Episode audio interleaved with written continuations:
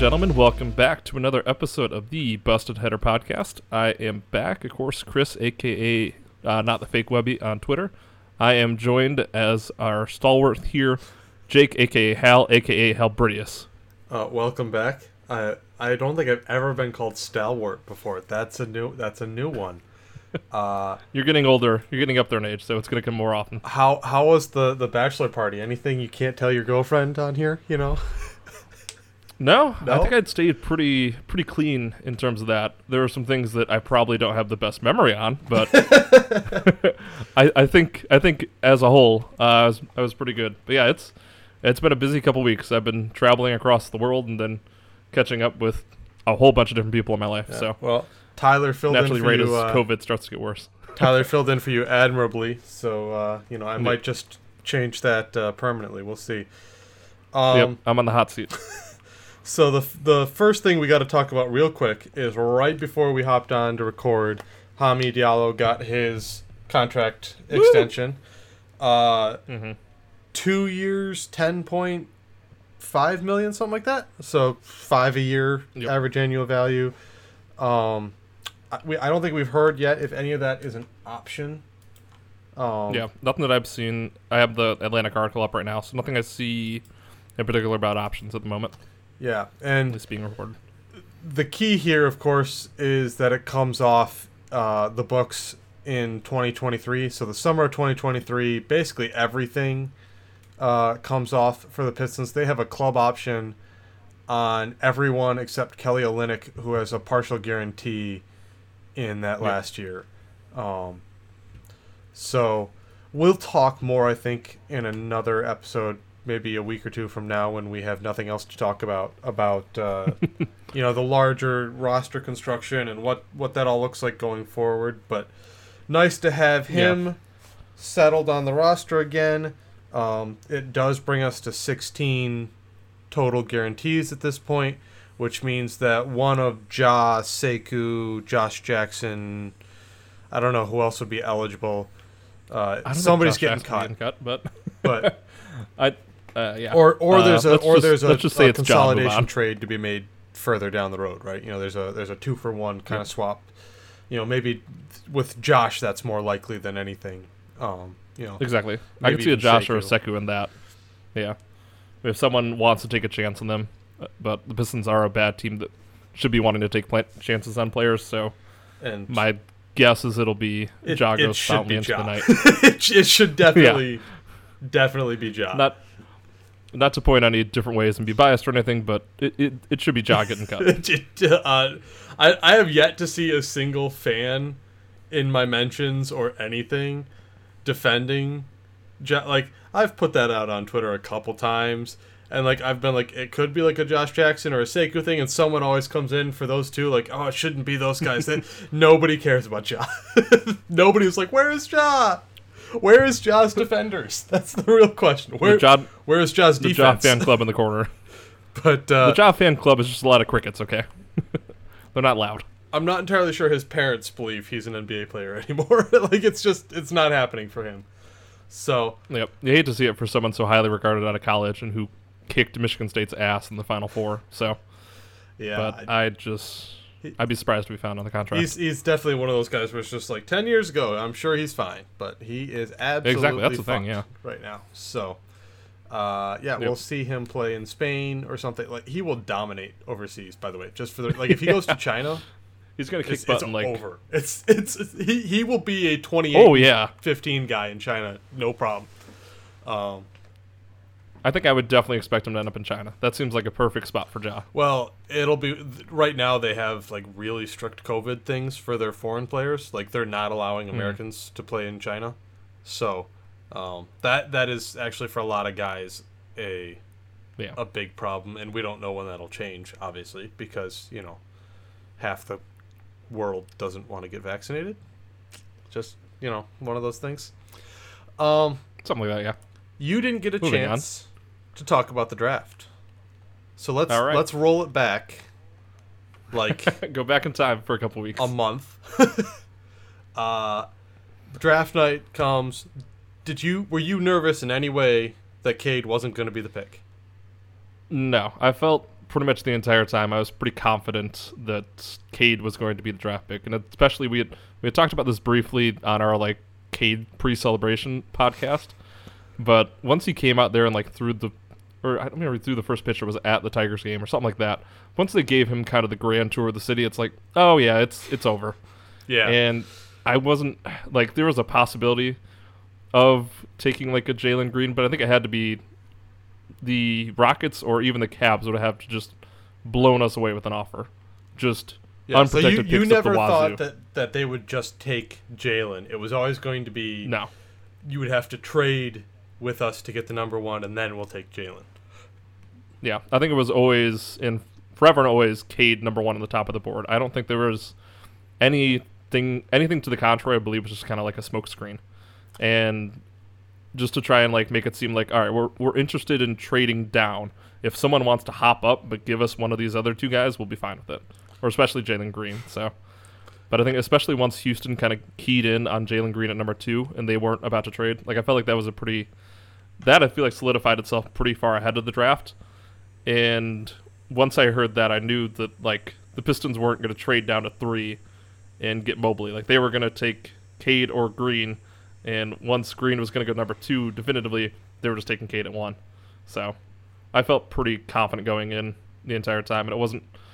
I mean, it's the Pistons, and Troy Weaver kind of always keeps you on your toes. Yeah. So I can't say I completely 100% ruled it out, but I was pretty pretty confident going into that draft that it was going to be Cade Cunningham wearing a Pistons hat, or in this case, Buffs. wearing the fucking the Buffs, which is ah Hold on, I gotta everything he's done. exactly, everything he's done has been perfect for the city and the team of Detroit. Which camera am I and I think he's far and away not just been the right pick. Obviously, like five, ten years down the road, we can say, all right, Jalen Green had a great career, or was having a great career, I should say, and maybe he would have been a better, you know, talent than Cade. Like, you never really know that until the end of their careers. Right. But that being said, I think in terms of a draft pick for the Detroit Pistons and the city of Detroit, Cade was far and away the, the correct option. There's no question about it. And before we move on to the rest of the draft, um, how, how have you felt about some of the Cade Jalen noise that happened over like summer league week? Did you did you it's summer league. get into it at all? like uh, all of Jalen Green's comments about the about Detroit and not, stuff? not wanting to be in Detroit. did did that That's do just- anything to you? It, it it sounds like a like a stunted lover. like he's like, no, no, no, no, no. I wanted I wanted them to break up with me. I wanted you know the Pistons to pick Cade. It's like no, you would have loved to be in Detroit. Don't act like you hate the city of Detroit. Like you wouldn't have worked out for us if you didn't want to go to Detroit. He he So don't- sounds like the guy. don't be lying. You meet like the guy who's like 29. You meet when you first work at like Burger King when you're 19. You know, This sounds very specific. and you know, uh, former night manager of a Burger King for like a year speaking. It just like sounds like that guy was like, yeah, man, I had this like Wall Street job, all all, and like they just you know, they didn't want me, and now I'm here. It's just like okay. And Sure thing, It's bud. all the like, oh, I was so slighted. You know, I, I tweeted out the other day. It's like you know, I remember everyone that went ahead of me in the draft. It's like, okay, good, good for you. Everyone remembers that. That's nice, dear. Yep. Just All right, that's cute. Um, Moving on. okay. So we we skipped the Plumlee trade, which happened before the Cade. Uh, How did you feel about the Plumlee trade as it went down? I, th- I think I did a little bit of like talking you off the ledge. We we watched the first round wasn't- together. It wasn't that I was getting. It wasn't that I was getting talked off the ledge. It was more I wasn't. I, kn- I know you don't know, reacted seems like- more strongly than I did. That's that's all I'm saying. Yes, you were. You were very indifferent to the trade as a whole. I looked at it as, like we'd signed this guy, and he's been playing. I'd say pretty close to his contract, if not over it. Like he lived up to the expectations that we had. I mean, he surpassed my expectations. That's for sure. well, we could pull So the receipts move- on those. Yeah, no, I was. I was like pretty meh. I was not pretty happy about it. Uh, So meh, meh is underselling your reaction. I think we have pods where you were very, very, very. It's a Plumlee. I mean, you don't expect much. But I mean, I thought he would perform like a pretty decent, uh, you know, backup center, or, well, starting center, but that's kind of the tail end between like starting and six man. And You eventually, I think it, the starting think this- center on a very bad team. yeah, pretty much. That's that's a good way to put it. And I mean, the one thing that I I do like about it is I hope that it's Troy saying I trust Isaiah Stewart and I want to give him, you know, the minutes and I want him to be the starter and not have any of this back and forth with Plumlee. But at the same time, and Plumlee saying like I was signed to be the starter, I should be the starter. I get that, but at the same time, I also want to see like an Isaiah Stewart come up and take that role and kind of take that spot from Plumlee. And I feel like he did a pretty good job towards the end of last year, but I mean, when you're trading away the other guy who was still the starter most of last year when he was healthy, I don't know. And especially for what we got with it, I was just, I was underwhelmed. I feel like at a So- different time he could have gotten a better asset. Uh, I don't. I don't necessarily point there. disagree. So, and I wanted to make this clear. I said it. Um, I don't remember if I've said it on the pod with Tyler or not. It has to be viewed right through a slightly different lens because you are trading him not for another asset. You are trading him in a pure salary dump there, right? Yeah, so if you were just trying to get trading rid of the Mason. Plumlee for, you know, just a, a random wing in the NBA, I think that swap would have gone off without a hitch. Like he clearly has NBA value. He was Hmm. Yeah, traded 100%. as a eight and a half million dollar dump, and that's you know Which- that was because Troy obviously had plans in free agency to to bring in Kelly Olynyk and stuff. You know he wanted cap space. Yeah, I'm not a huge, yeah, but um, you know, so it's it's just a weird one where it's like, unfortunately, you made this trade that doesn't really reflect the value of the player because you are only trading him as a cap asset in this dump. And and so that's where it's like, okay, if you view this trade through the lens of it's Kelly Olynyk uh, and uh, a 20 spot drop in the draft in the second round for Mason Plumlee, that feels pretty even. It's it's you know it was an awkward, ugly way to go around it, but it's like would I have traded you know last year at the trade deadline if they'd swapped a second and you know if they'd swapped seconds with Houston and uh, traded Olynyk and Plumlee, would you have been bad? And it's like no, wouldn't like it would have been fine. Do I now? Uh, that's putting aside my personal bias against Kelly Olynyk, who is a cheater and a hack, and I very much dislike him. Also, please take a shower. You look like you don't shower ever. Um, just just a filthy looking human being. So, we Damn. Look. Uh, gotta be honest.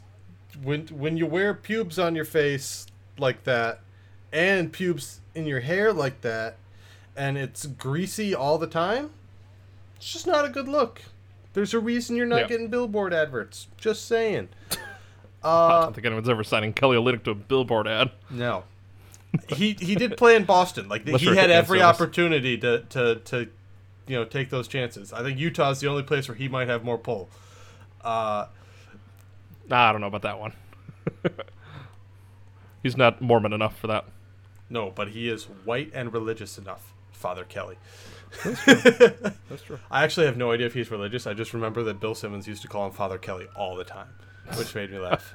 I forgot that. I didn't realize that. Yeah. Um, okay. Fast forward a little bit. We watched the first half of the draft. Okay, sorry, he's raising his hand. Continue. Oh, so it was this. This was just a a, a, a siren pause. Is that what that was? Because you Yeah, lagged that out the a, whole time. You're anyway. gonna. that was a mark this down because you're gonna have to mute my audio here. okay. Uh, so we fast forward a little bit. We watched the first uh, thirty or so picks together. Uh, Mhm. There was some wildness in the draft. Maybe we'll reflect on that later because that draft was crazy. We get There's a lot going on. It felt like. we we get to 31 uh that because that was your wizards pick right you had to stick around and watch for your wizards pick and then we we stopped and went to bed and so i Yep. never got your full reactions to the last three picks so livers how did you feel about the livers pick Livers pick, I was pretty okay with. I felt like, I mean, he was a good player in college. He was always someone that I I wouldn't say I was necessarily afraid of, but I always thought he was a pretty good player from Michigan. He had played good defense. He's kind of an all around. He's know, a, he's just a guy you shoot. respect, right? He's just he's Yeah, just like he's yep, like- he's he's in the game plan. He does these things. We pencil it in in the game plan. You respect him. Mm-hmm. You see your team rotate away from him on a three, and you're like, God damn it, he's gonna hit that Yeah. one. Now in the NBA, I'm not sure exactly what he can be. I feel like, I mean, he's listed as like a power forward, but he's pretty undersized for that even in today's game. He's, I just, I don't kind of see what he can be in today's game. But I love the late second round pick where you go and get, you know, a guy who was known in college and kind of was a good college player, and you just take the chance that, hey, it doesn't look like their skills are going to translate, but they'll figure it out because I know he's going to play great defense. I know he's gonna, you know, shoot the ball. He's gonna hit the corner three. Like, you figure out the you figure the rest out at that point, especially in the you know mid second round pick. So Yeah, I don't I don't know I that was- he'll be a, a ceiling raiser. You know, like he he has some limitations even defensively. Like he's not a good one on one defender. He's just like a really solid team defender. He gets he can like trail guys pretty well, but he struggles to go laterally and stuff. And it's like fine. It's he's a he's a, a floor guy, right? He just he he cements your floor as you know something. Uh, he plugs into Saddiq Bey's spot. You know, like you you sub out Saddiq Bey out of the starting lineup, and in comes Isaiah Livers, and nothing changes. Right? You what you still have the forty percent quick trigger three point shooter, and you still have a guy who is a you know a stout post defender and who can do basic stuff on defense. Saddiq is probably a little better laterally laterally defensively, but you know you don't lose. Um, like Saddiq is the better player, but you don't lose something stylistically. Yeah. Like you're not you're not you don't have to change tactics because like there's nothing that Saddiq does. Um, there, there's not really a wrinkle to Saddiq's game that Livers doesn't really have. Like Sadiq can put the ball on the floor a little bit, but I don't want him to. uh, Yeah. And we can talk about that come, I- when I we talk know. about summer league here in a minute. But you know, it's it's just one of those things where it's like it's very obvious to me that like yeah, maybe Livers isn't going to be the guy when you're trying to win playoff games. You he may not have you know that level of of talent just because he's got some limitations. But when you're just trying to win 35 games and be competent, like he's a guy who's going to make you competent. He's a guy who's going to talk on defense. A guy who's going to be a, like a, a positive in the locker room. You know, just a, a guy who's going to check a lot of boxes for you, and he's never going to cost you a lot of money. yeah, pretty much. He's gonna be that like tenth, eleventh man who can come in, Right. play some minutes. You're not gonna lose because of him. Kind of. He's gonna be just all around kind of. And you, An you know player, he's hopefully. never going to like. There's no way that Isaiah Livers is not going to be able to play in the NBA. Yeah, Like he's he might not be he might not be good and like playoff good, but there's going to be a whole bunch of teams who are like, yeah, we'll have Isaiah Livers as our 12th man because why not? Mm-hmm. Yep, he'll find his way through. And he's what? He's on a three-year deal with the team option at the end. Yeah, Is he making? I think he's making a little bit more. I think I think it's just basically the vet I could be wrong. It's just a Is it? glorified vet Okay, man. I couldn't exactly what it was. Yeah, at. I don't think it can be. I don't think you can do the min. I think in order to do the min, it has to just be a one-year deal or I something. think it's a, There's- it's a whole there's a it's a whole to it. weird thing. Uh, second round picks are just a why. I would love to just do a podcast on second round pick contracts. That- are, that's where you just have to like get like Keith Smith on uh, from Spot Yeah. Track and and uh, just be like, what the fuck? Because this is also, uh, we've got a lot of reports from this draft where guys were being talked to, you know, and people were like, hey, can we draft you? And they were like, no, we won't sign your second round contract. You know, we won't Yeah. sign the stuff you can. Looking at you. Aaron Henry. Give me this or, um, like Joel Ayayi and um, Mac McClung and yeah, McClung's another one. is that is that the two that went to the Lakers? I feel like there's another guy. Um, I know McClung. I know. I know a Lakers. Yayi for a fact. There were multiple teams that, like, called him up and were like, "Can you? Will you play for us?" And he was like, "Don't draft me. I don't want to be there. I want to go. You know, I'd rather uh, get the right to negotiate with the Lakers." Um, Yeah, which I I'm gonna be honest. I like that. I like that better. Like, why do you want to be a second round pick that's gonna just flounder on like a bad team's roster that paid for the pick, where you can just not get drafted, sign a contract you with a gotta have team you gotta have a level of like confidence that, maybe you're gonna ring. be able to do it, right? I mean, there there is a Well, I mean, limited number. they're of, talking ahead of time. like those contracts were negotiated well in advance.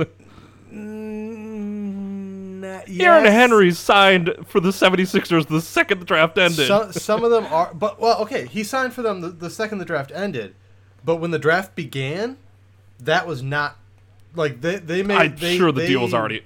like no. Now they they are allowed That, to call that deal him was made the in the second round. They're allowed to talk to him I'm- during I'm the sure. draft. So Yeah. that stuff gets negotiated on draft day. There are targets and, and there are people whose agents have said, "Hey, you know, we're not taking this deal. We're not." T-. But like, this isn't like free agency where guys are signed up and like there is. You have to I mean- understand your position to a pretty severe degree. To to like, if you're There has always been like Luka, if you're like Luka the draft. Garza, there's no Like- fucking way you do that. You are praying to It- God. it depends on the player. Yeah, it definitely depends on the player and what they can bring to a team. If a team, if a high level team like the Lakers, the Nets, or like the 76ers, like if, if whatever. if you're Joel Uh, Ayayi or or Aaron Henry, like those are two guys that I am like 99% sure are NBA players. So yeah, it makes sense. If you're Luka Garza, there's a lot Yeah. of questions and But what I'm saying is those guys that like fall out of the first round, but you know are NBA players. yeah, I, like, there- there was a there's time definitely Aaron a, Henry was talking of about the end people of the that, first. that it's good for. There's Those guys, I could definitely see them being like, I don't want to go to go play on like the Hornets or like the Pistons or whatever. Get me to the Lakers and give me a chance where I'm going to be at the end of the rotation and maybe I get some minutes. I get hot. All of a sudden, I'm winning a ring and I'm actually playing some minutes. Well, and it's that's the best it's, it's, thing for their um, career. No, you can get that with being drafted in a, a two way. You can you can or being drafted in the second round. It's more like the contract negotiation. like you can negotiate like a five million dollar contract from that But you're still negotiating with one team. like no, I mean still I mean going if you're to, if you're I'm if going you to go this undrafted, team. you can you can negotiate better deals and stuff like that. Yeah, I mean you definitely can. But- That's always been a thing. But I think now more players or more agents, I should say, are taking advantage of it and saying, "No, we already have a deal made out. Don't draft me. I'm signing to go here." We'll we'll see. I don't I don't know how often you're going to see it still out of. I still think it's going to be a pretty limited selection, but I think it's gonna be. I think it's gonna. I think it's gonna be more and more in the future where the guys that are like first round maybe, and they fall out of the first, and all of a sudden it's like, why aren't they getting picked? Well, they already signed a contract. They already have a. well, a deal if- in place. If that happens, the the NBA will change how like second round I mean, that those will we'll get see how that works, but- immediately. If you if you I'm saying devalue I, I uh, draft assets for teams by like making the second round even less worth, you know, value. Uh, yeah, the NBA will change what kind of contracts that you can give out. I don't know. Like, th- I just- they they want still to say I like- preserve team like they would they will want, and almost every owner will immediately want to preserve the value of their draft picks. hot take: the NBA should get rid of second rounds. Just get rid of the whole second round. I, Just let the players negotiate with the teams. It's not hot. It's also Give me capitalism. See, the thing is, you say that, and what ends up actually happening is that six players get like a deal and no one else. I mean, they're pretty much all getting two-way deals in the second round, anyways, especially towards the later half. There's a lot of guys It's who, who like go through summer league and like because they're in the second round, like they're guaranteed like a year of being of having a flyer taken on them, and somebody feels like obligated to give them that. If you just remove Mhm. that entirely, you're gonna see a lot of people just be like, "No, I'd rather carry the 32 year old vet on my team." I don't. I, mean- don't have a like. So We- if you do, if you want to get rid of the second round, uh, you should be replacing it with like a G League preferred draft. You know, like you need to integrate that talent into your system better than what we do now. Yeah, I think I think there are definitely better ways to do it than what we're doing now. A G League draft, I, I think, would be very interesting. Because they do a G League draft, say- but like still your your your rights for your G League team, like don't transfer say to the parent let- team properly yet. I say let the guys that can sign those contracts with the Lakers and all the top teams, or whoever the heck wants them, to sign them there, and then the rest get shuttled into the G League draft, where they're already going to be playing for the most part, anyways. And maybe I don't know. But in, in order, I'm just to do thinking this on the fly, man. to- we need to tie G League rosters to the parent teams so that you have a proper minor league system.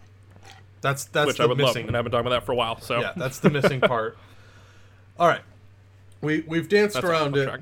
Two more picks: Luka Garza, Balsa Koprivica. Do you have anything have. to say about Balsa Koprivica? nope. Can move you pronounce Balsa Koprivica? Balsa Koprivica. okay, okay. We, we I- I cleared the baseline. did okay with that. Uh, Kopravica. we we got Balsa Kopravica. za like pizza. Za. Okay, Uh, close enough. We have already done summer league. Uh, Balsa is not getting a contract. He will likely play overseas and never see time with the Pistons. His like five minutes in summer league were pretty embarrassing. Uh, they were bad. I, I kind of forgot we had him until now. I'm going to be honest. And I was looking at the trade where we got Yeah, him. he it, it was today, very so- telling that he didn't play like at all in summer league, even though they lost Isaiah Stewart and desperately needed some big man play. And summer league was pretty embarrassing defensively because they didn't have a big man who could defend anything. And Balsa, you would have hoped could have played 12 minutes a game and like shown some stuff, and he was awful in every minute. So that was kind of a wasted pick. It's also the 57th pick, so it's hard to get that worked up about it. But um, Hold on.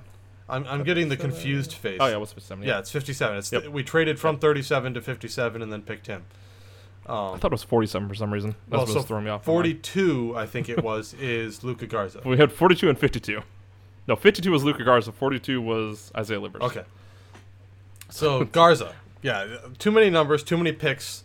Uh, I'm s- I'm still I, I don't know about you. I'm still surprised we didn't consolidate those picks into something. I'm, I'm too. Uh, All right. Luka Garza. Yeah. So, obviously, we both watched a lot of Luka Garza over the years. We saw him play for Iowa for what four years, be their like greatest basketball player in X amount of years. I didn't think And that they would be able to replace Jarrod Uthoff as somebody I hated watching more, and then they replaced him with Jarrod Uthoff or with uh, Luka Garza. Oh, yeah. He only played for three years. My correction. Um, anyways, so when we made the draft pick, I was like, well, that sounds like an end of the draft pick. He was good in college. He'll probably, you know, end up on the G League and just disappear. End of mine. But after kind of watching him in summer league, and I'm very much in the opinion of, don't take any p- opinions in summer league. Don't take, don't, don't do anything. Don't like it doesn't matter. Yeah. And yet you're gonna do something said- silly here. You're gonna do it. He's got some skills that I could think could translate into the NBA. I could I could see him. Okay. I don't want him to be more than a twelfth man or like an eleventh man, but a third center mm, could do worse. Okay. So let's let's let's He's gonna get roasted in every single Right, pick and let's, roll Let's ever. let's So let's that scares talk me. about some some things here. So there's a difference between being a third center on a bad team and being a like. There, there's a degree of which like oh you're the third center but like you're also a guy you can throw out there in a playoff situation just as like a, a counter punch guy for Ooh, 12 no. minutes and like Luka No. Garza will not be that guy and we've seen no. that like a lot of people are really happy about the summer league stuff and we can cover summer league here in a minute but like he can't play defense yeah, just like this is full- like early Enes Kanter levels of defense. you know he he is uh summer league has shown me he's actually better at like post defense than i thought like he's actually a little better when Yeah, he's like- when he's right around the rim and you know When has he's a chance to when he is in front of the basket, he does okay. uh, you know, playing a zone defense kind of thing. Like, okay, yeah, we knew he had no hip flexibility whatsoever coming in. None. He is like the least flexible player in the entire NBA. Like Boban I would challenge Marjanovic him to puts a him to shame. I, want to tra- challenge him to a cone drill. I think I could beat him. I think Okay. Uh, I, I've seen your gut, that one. and uh, you know that might have been plausible when you were like 17. okay. Nowadays, let's not pull that shit. Uh, Shifty. yeah, you're not. you're shifting weight, is what you are. we all a lot of are, momentum buddy. going back and forth. Okay, god damn it. We're all a little closer to 30 than we want to be. Uh, some of us way too close. so, some some more than others, but okay. Don't drag me down there with you. I'm dragging you up, buddy. I'm just rounding the curve, okay? Uh, all right. So my big thing about Luka Garza is like maybe he's fun in a, in like the next two years. Maybe you have some fun because you you're just playing him and like yeah he scores 25 one night because he hits a bunch of shots, and even though he gives up 30 on the other end, you know you're you're trying to lose kind of you're you know it's it's the stage of the rebuild you're in. Like but there were still players on the board. Like Jericho Sims is still on the board there. And he's a guy who's an elite defender. I shouldn't say elite defender. Like he's a very good uh, defensive prospect a freak athlete who fits this pick and roll threat you kind of want and you passed him up for Luka Garza. And like I can absolutely see a world where Jericho Sims is playing NBA playoff minutes.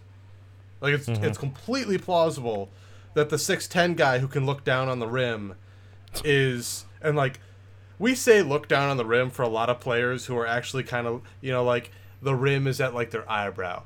And like no, mm-hmm. Jericho Sims has had like four dunks in summer league where his nose is at rim level. Like the dude is a freak freak Yeah. it's plausible that I mean- that guy plays legitimate minutes that are like meaningful at some point. I don't see that ever happening for Luka Garza, and that's after we saw him have a summer league summer league. yeah. So that's just I'm I'm still frustrated with that. Things I like about Luka Garza. And by the way, were He's a Those- Maryland guy, uh, uh, a DC guy, Oh, yeah. and that's why he's DC boys. and that's why he's here. It's a Yeah. Troy Weaver Which I didn't know prior relationship guy. That's it. So for all the people Things who are like about "Oh, Troy Garza." thinks he's good," no, he played AAU with Troy's son or something like that, and that's why he's here. yeah. And that has helped us in the past, and also it got us Luka Garza. So, whatever. I mean, it's the end of a second round pick. I'm not too concerned about it. I'm not. It's not.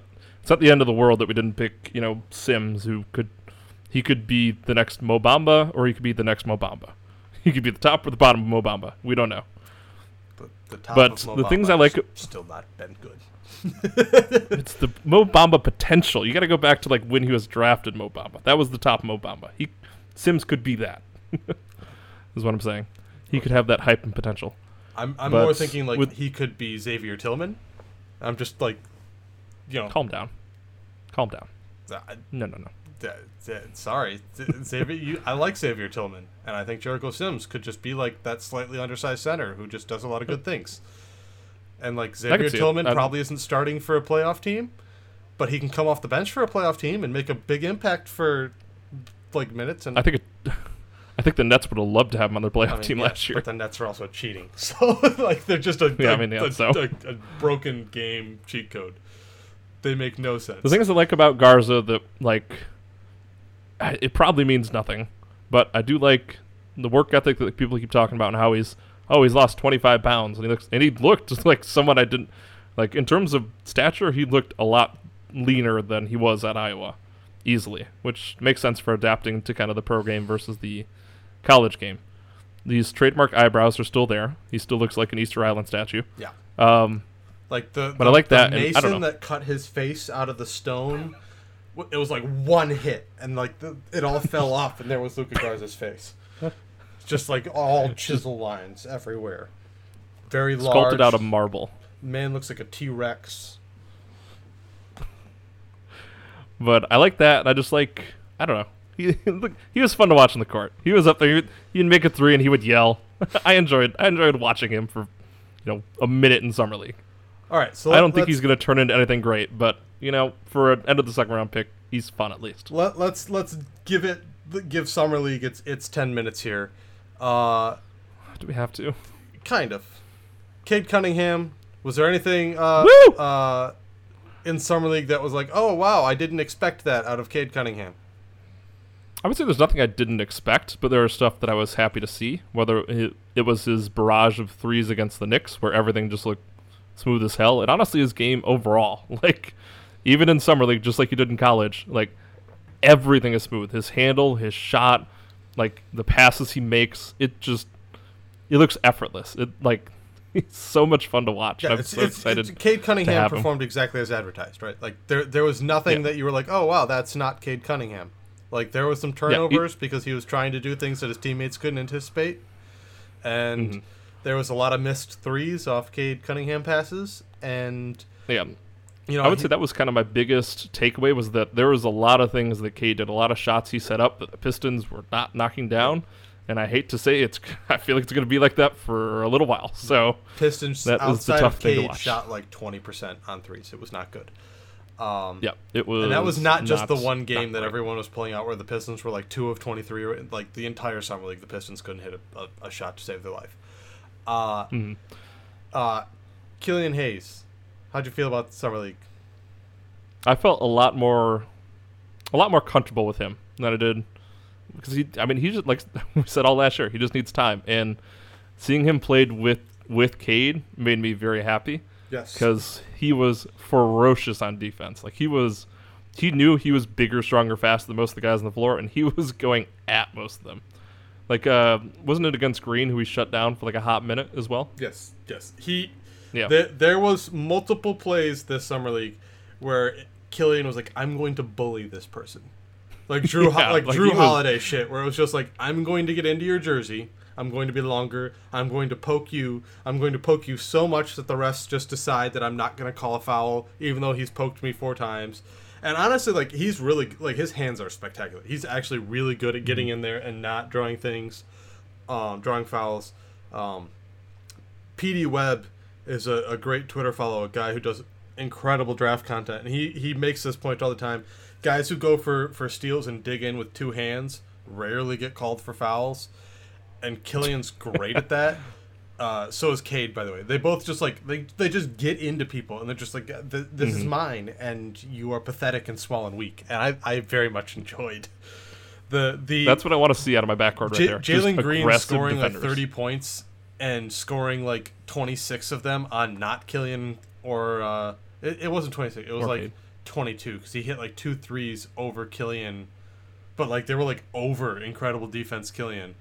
And Yeah. it was like, oh right, yeah, these two are going to just swallow people alive. It, Yep. It's awesome. That is just that was And that was my favorite remains an my favorite part of summer league well. right there.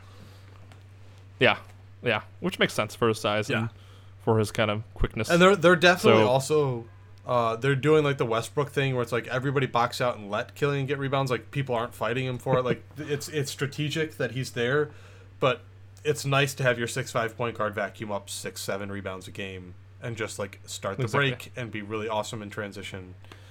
Uh, yep, obviously boom, didn't away shoot they go. super well. Still struggling with some bad lower body mechanics. Uh, I did think the floater and stuff looked better. I thought his uh, he was a lot more aggressive, like with his dribble in summer league. Mhm. So he's still not pressuring the rim all the way, but like he was, and and this was true last year a little bit, especially coming back. Like he's getting to the paint, and we need to get him from the free throw line to the rim, but like getting to the paint is hard, and he's getting two feet in Yeah. the paint and you know making kickouts pretty regularly, and obviously guys are keying up on his like lack of willingness to drive to all the way and stuff. But just like a lot of people, um, you know, pre-draft and last year, like he's not fast enough, right? He's not athletic, and it's like, no, no, he's doing the hard part. He's already in the paint. Like Yeah. it doesn't matter that he needs a screen or whatever. He's getting in the paint. He's getting two feet in the paint. He did it in the NBA last year. He did it in summer league pretty much every time he wanted this year. He's in the paint, and that's all. Like in the paint, great defender, good, great passer, and pr- like the scoring will come because nobody stays that bad at scoring forever. Like even Stanley Johnson figured things out. So, like he did. There are still many flaws to Stanley's game, but he he figured out quite a bit of those those things. Like Bruce Brown, terrible Yeah. finisher first year. Figured it out. There's like guys figure it out. They yeah, it just takes time. It just takes some time in the NBA. You got to understand when people are going to attack you, where they're going to come from, that kind of thing. Yeah. Just got to get used to it. Is all. All right, Which is what we've been saying. Uh, Luka Garza, we we've talked about him. He hit a lot of shots, played pretty good offense, got absolutely Yep. roasted, toasted, and lambasted on defense. Just, uh, he. So so this is something a lot of people struggle with, and I guess it's it's probably worthwhile to go over it a little bit here. People think drop defense is just like the solution to having a slow-footed big, and it's like something people need to understand, right? So so there's like hedging and switching, right? You're asking a guy to, to be real flexible, open up his hips, move a lot side to side. That's really hard for almost all bigs. Drop defense though still requires you to have a certain level of explosion because what you're doing is you are mm-hmm. you're shuffling backwards and you are constantly trying to keep your hips loaded so that you can explode forwards into a, a, bar, a ball handler, right? You want to convince them to take a mid range pull up because the lob over you isn't available, and then you want to get a contest on that pull up. luka Garza can't get down low enough to explode back out and make a contest. Yeah. Which and And the explosion is quite slow. It's just it's just not there. So like even in drop Yeah. defense, uh, it's hard for people to understand what good and bad drop defense is because somebody is present, right? Like he's in the picture frame, like he's there for the dunk, so he must have done something, right? And it's like no, actually he was, you know, a turnstile because he Exactly, he was a traffic cone. load into his hips and he can't explode. Um, you know that was that was the thing that shocked me about Isaiah Stewart more than anything last year. I he was better moving laterally than I ever expected, but I also didn't realize how well he would be able to explode forward and backwards, and how w good like. There's also a certain level of like it's difficult, more difficult to do that while you're like holding your hands up and making a contest, and no, you can't get the momentum properly. Right. You, you there's no there's no none of that like swinging your arms up and stuff. Like you, a lot of times you've got to keep your arms high and doing the the um, the the blow up man car salesman you know wave, and then you have to leap while you're doing that. And like that's actually really hard. Isaiah Stewart surprised me. I didn't see that out of him in college. Uh, he showed it last year. Luka didn't show any of that, and so that's just like I know he scored like 25 points a game in summer league, but just everybody has to understand all of the flaws were very obvious, and they're going to get a lot worse when teams are keying in on him. And I, there's just, you know, people are like, oh, he lost weight. Weight has nothing to do with flexibility. like you basically just told me he became a worse post defender. Like that wasn't his his weight isn't his issue. His issue is that he needs about 15 years of yoga to like get where he needs to be. um. Not a lot of yoga in uh, in Iowa. Uh, and I'm, he may be doing it, but like, I, I am also not flexible. If I want to touch my toes, it takes me like Yeah. three hours to get there. Uh, that's just where Luka's at, and it's in the NBA. There's just a lot to to go on there. Saben Lee, how'd you like Saben's game? So I feel like I just I didn't get to watch all of the summer league. I was kind of in and out. I saw a couple games in full, saw a couple replays. The bits I saw of Saben, I I thought were not great. I felt like he was like Let's be clear. Turn you, the ball you over saw the first two games and bits of the third, right? And you full. missed the last two where Yeah. Saben was like the starter. Exactly. Yes. so I missed the fun Saben Lee apparently, but I felt like when he was coming in, you know, from the second unit, he just looked a little lost, or like a little bit. I should say a little bit more lost than I would expect for someone who played so well last year. And I really enjoyed, you know, the way he played and the ferocity that he had coming to the NBA last year and this in this summer league when I was watching him, I thought he just had a couple errant passes, just wasn't like finishing properly at the rim, wasn't looking great from three. Like all around, I was like, ah, geez, what the heck happened to Saben? But apparently, I just missed the games where he went off. So you could probably speak on that more than I can. Well, I think I think he had. So you I looked at his stats and I'm like, I looked at his stats. I'm like, how the hell is he shooting forty percent from three? And like, he had like four assists to like what is this like two point six turnovers? That's not terrible. I'm like, where was No. that? But I think, do you remember last year when when Killian starts the first couple games, right, and he's like being super deferential to Blake? The first three games, we kept getting Killian, uh, Saben, yeah, there was a lot of weird and Cade lineups, yeah. and it's Yeah. like, okay, in theory, you have Cade out there, uh, you might have Saddiq out there, you might even have Garza out there with you. Like, maybe you have good spacing, but there's there's this three ball handler thing where none of them know how to play together yet, and like Yeah. the whole there's only one ball you can't have multiple that that is bullshit that's utter bullshit and every great team has proven that. But it takes some getting used to. And this is summer league the first time these guys have played together and two of them are not great shooters yet. Like it took a lot of getting used to and they didn't have time. You know they just didn't have mm-hmm. time. It wasn't the right situation. So I think those first games, Saben wasn't trying to be Saben Lee. He was trying to be Cory Joseph, and it just like didn't Yeah. work for him. And then it was like, oh, you're the starter for these last two games. You're the man now. You're the man. Do Saben Lee shit, and Saben was like, I got this. And so that's Yeah. nice. Like it, it was, it's very clear that like maybe he hasn't added some new half court fluidity to his game, but he can do Saben Lee shit. and that Yep. mattered. And when we're talking about guys who get up into your jersey and defend, like Saben Lee also punked some people, and he's a little bit different. He's not quite as good a defender, uh, as far as I'm concerned, as as Killian and even as Cade, but like, Yeah. he will embarrass some people because. Uh, also, as soon as the ball is on the floor, he's at the rim because that dude is one of the fastest players I've ever seen. I, I say it every time. Every time I watch him, I'm like, you're the evolu- You're what you're what uh, Ish Smith wanted to be. Right, right, yes. You're a bigger, better Ish Smith. We, we talk about shin angle a lot in like the draft community. It's it's uh, when you're dr- taking off on a drive, how low does your shin get to the ground? Um, because the, the the more acute the angle of your foot and your shin, the more force is driving backwards, and the and the more power you're going to get going forwards. All right, does that make sense? Webster's giving me the quizzical Yes, I'm- look. I'm demonst- I'm trying to demonstrate it currently. I've never heard of this before in my Okay. life.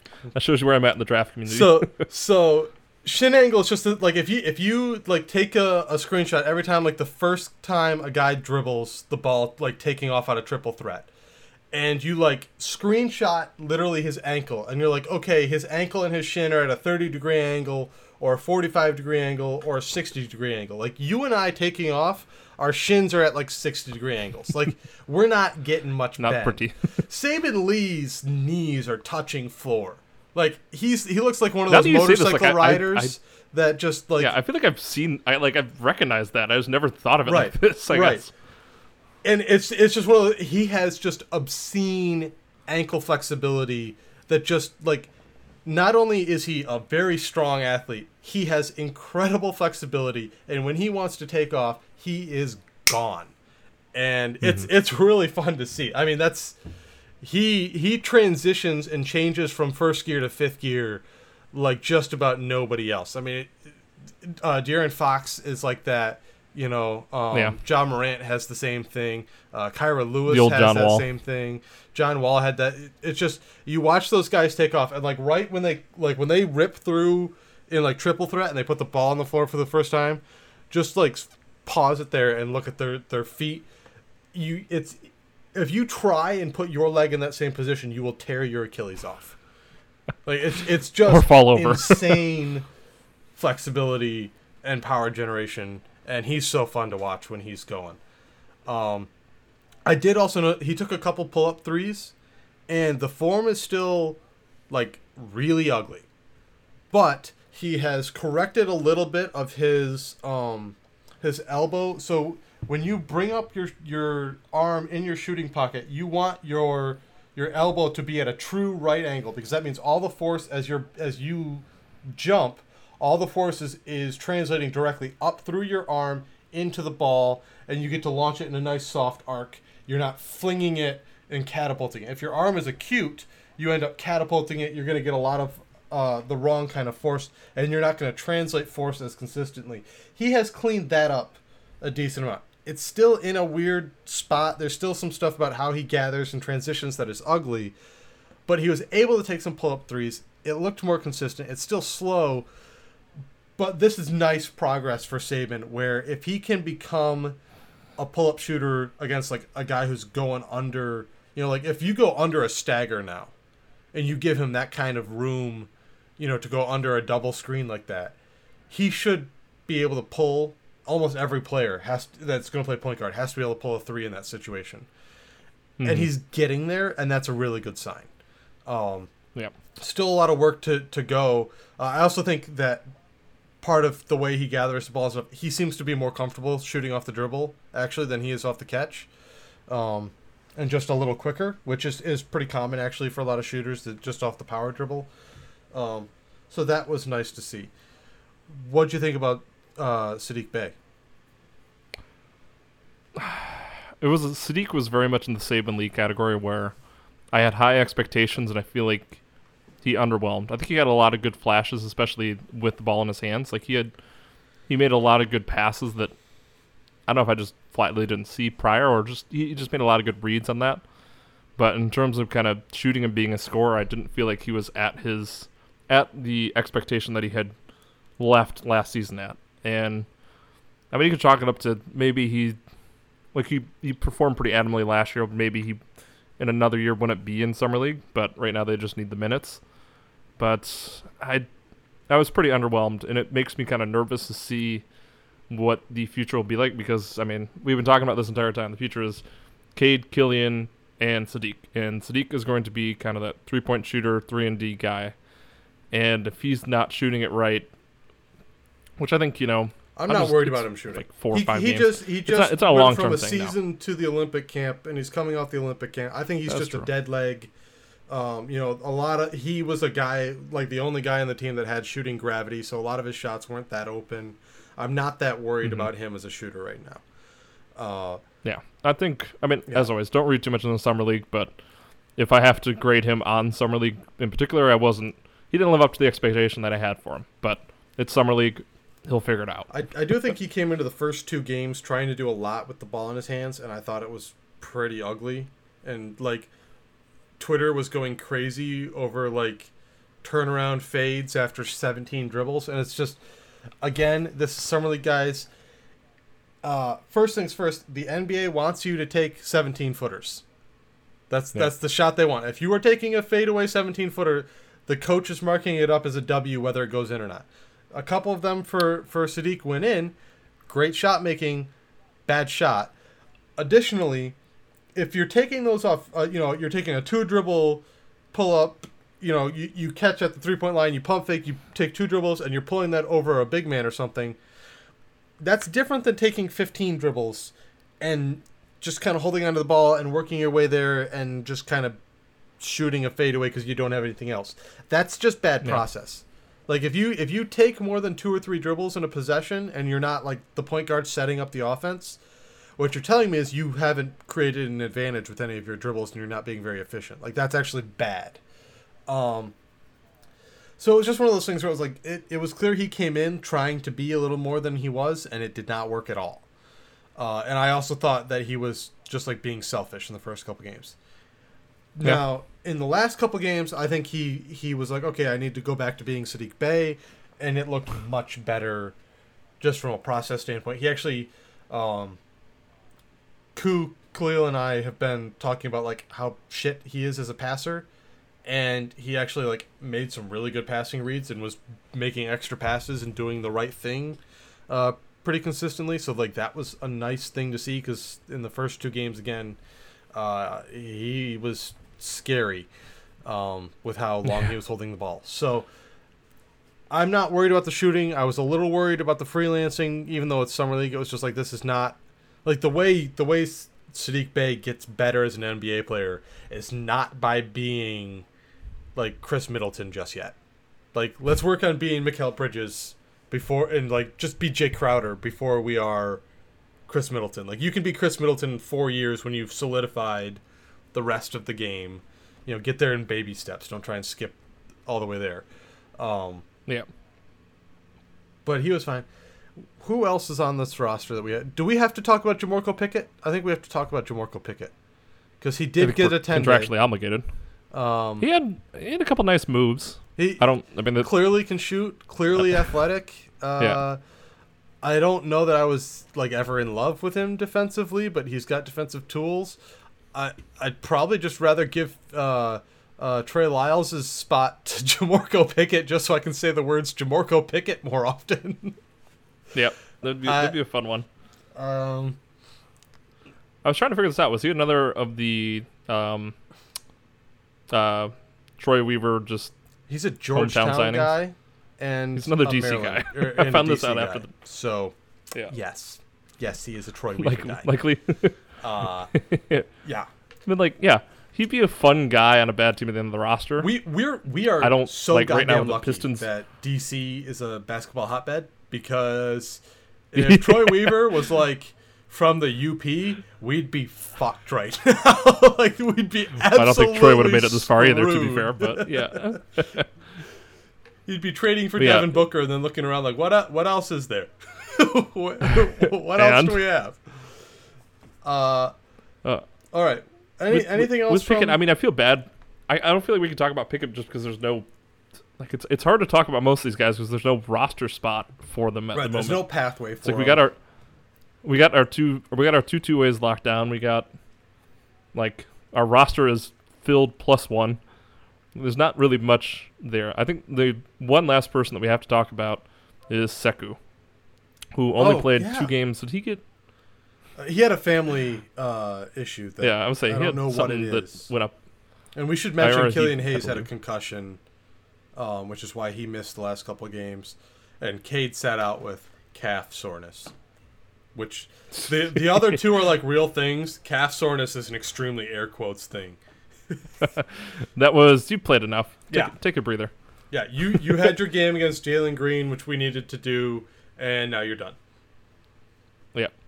So with Sekou, there were some things I liked. I thought he didn't look like a to- he didn't look totally lost on offense. I feel like in the two games that we saw from him, and I like I, keep wanting to put I want to put him at center.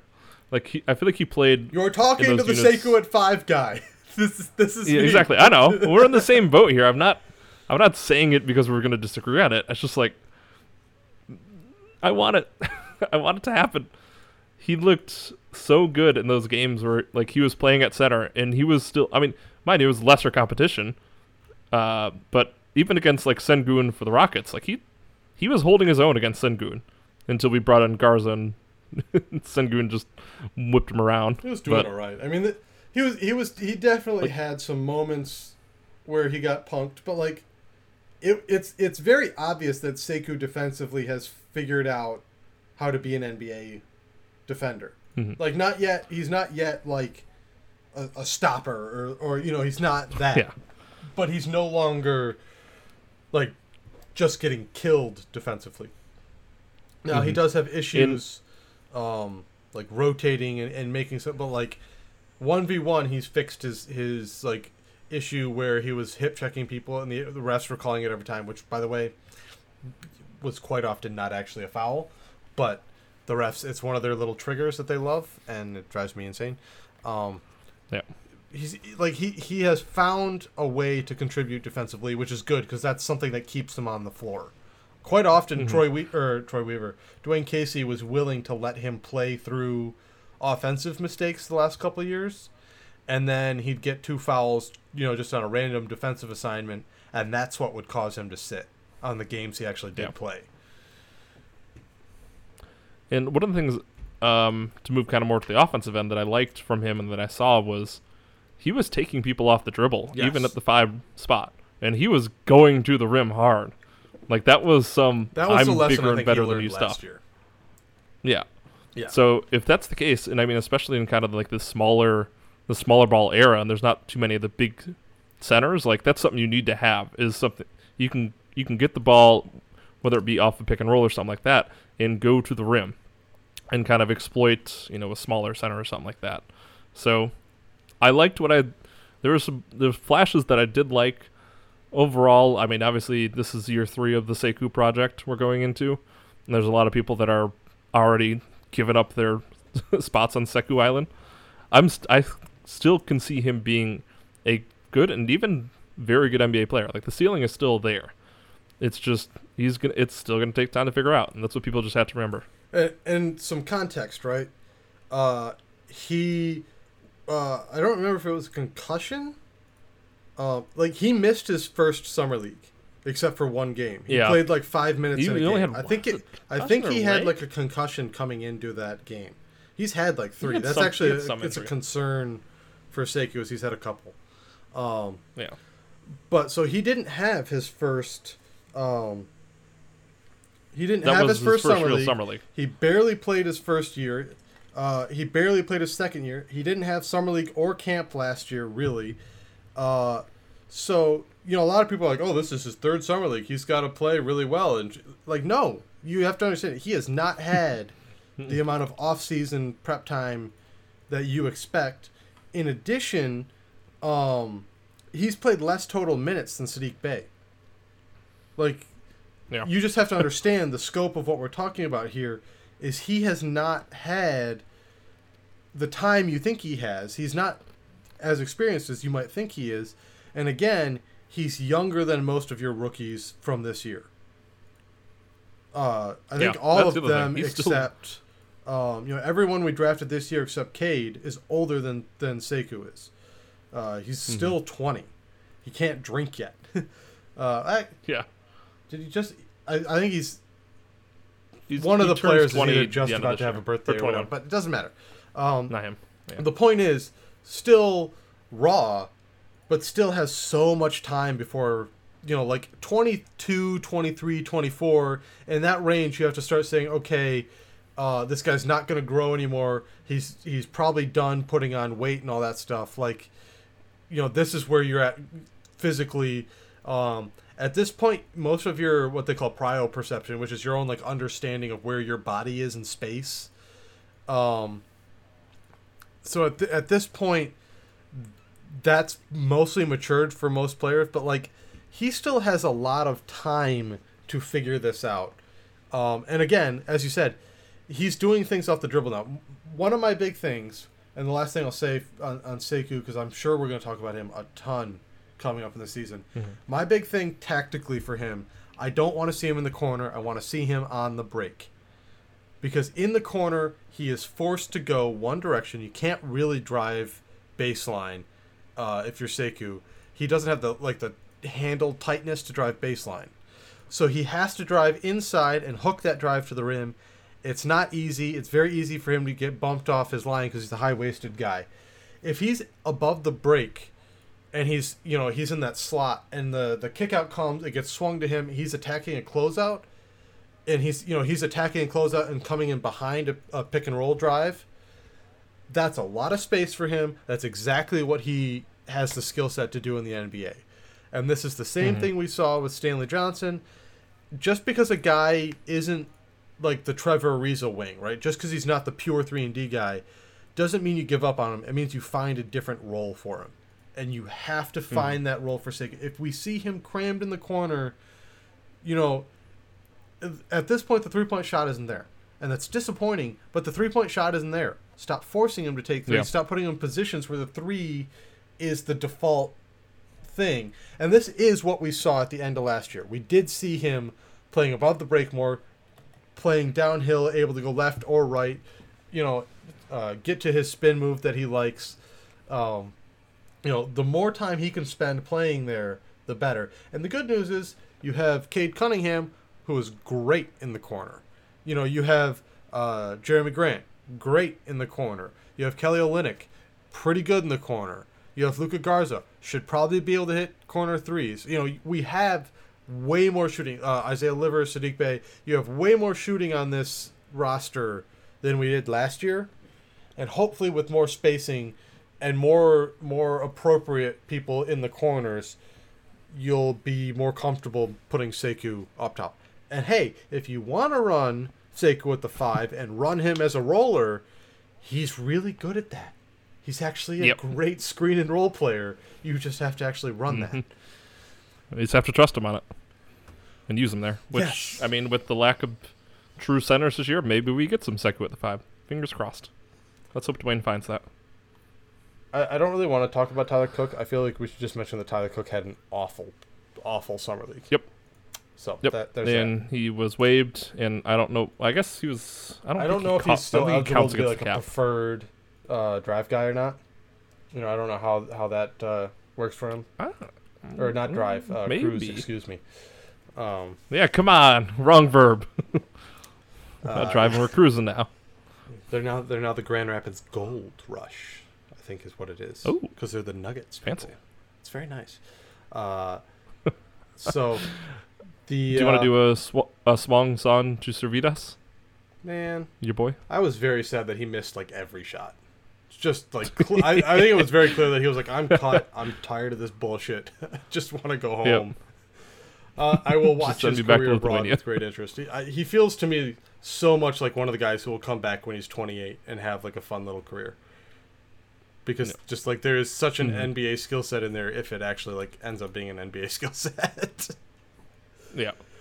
Like, would you expect? Do you think there's any chance he comes back like way down the line? yeah, yeah. I think I Like, think he- at like he- 27, 28. Like He just looked to me like he was just, he- like he was too soon to come here. Like people just, they drafted him based on that, and it's just it wasn't gonna happen. I also soon. like we have so little information. I want to know how much he grew in between when we drafted him and like in between the camps that everyone Yeah. saw him at because like the player I I scouted during that draft, like he, the player we got is like three inches taller than what I was watching, and like Yeah, it, he's, it just changes everything. six eight. Um, He's, he's, listed like at six eight. He looked easily six ten. Yeah. yeah, that's what I was thinking too. I'm like, that guy is definitely at least six ten. so Like, what the hell? I, I feel like we'll see him in like uh, he's Lithuanian, right? So I feel like we'll see him in like Yeah. one of those Eurobasket things, and we'll be like, "That's the guy." You know, it'll be That like, Euro, guy. It'll be like. Eurobasket 28, and we'll be like, "That's the guy we drafted. Where where's he been this whole time?" what the fuck was that? All right, that is I think everything we can talk about for summer league, which is probably Yep, too much we talk have summer about league summer league. Um, we'll have like a roster roundup thing, I'm sure, at some point over this off season. I don't know yeah, when that's I want to get be. from sometime soon in the next week or two. I want to get kind of a a free agency recap. Yeah, because I think a- today is our, cap. our final real move. pr- pr- uh, a, a cap rundown. Uh, we got to talk Yep. about the summer of 23 and what that looks like. So we'll have some stuff Yep, to we'll- go we'll- over. We'll get the we'll get the inside inside baseball like nerd podcast later on, and then at some point also do like a roster overview sometime maybe closer to training camp Yeah, when we can kind of figure out who's gonna be in ro- what role, where they're gonna where we're expecting to play, that kind of thing. So I think we're about a month away from the first preseason action, God, that's so close. right? Does the NBA ever stop now? It just is constant, just like these alarms, and sirens inside my house. yeah, it, it was one of those things where it was like, oh, uh, the NBA finals are done. Draft is done. I have some time to relax. And it's like, no, no. I actually Arsenal is in preseason, and uh, summer league is here, and uh, let's not talk about them. just just like oh and by the way the WNBA went on a break for like a month for the the Olympics and stuff and now they're back and uh yeah just everything is already back it's it's Yep, next day on the Arsene. Thursday I don't know. that's I not don't know. I've that's forgotten not how think that about works but nice try buddy I don't know. It sounded good. it sounded like it went together. did it All right. did it This podcast has gotten out of control. we'll talk to you later. Good night.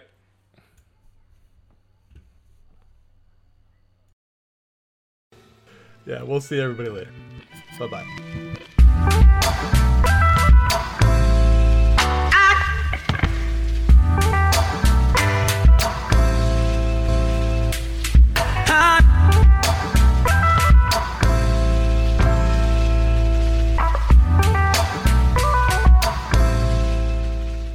Today's music was made by Blank and Kit. You can find a link to their music in the description.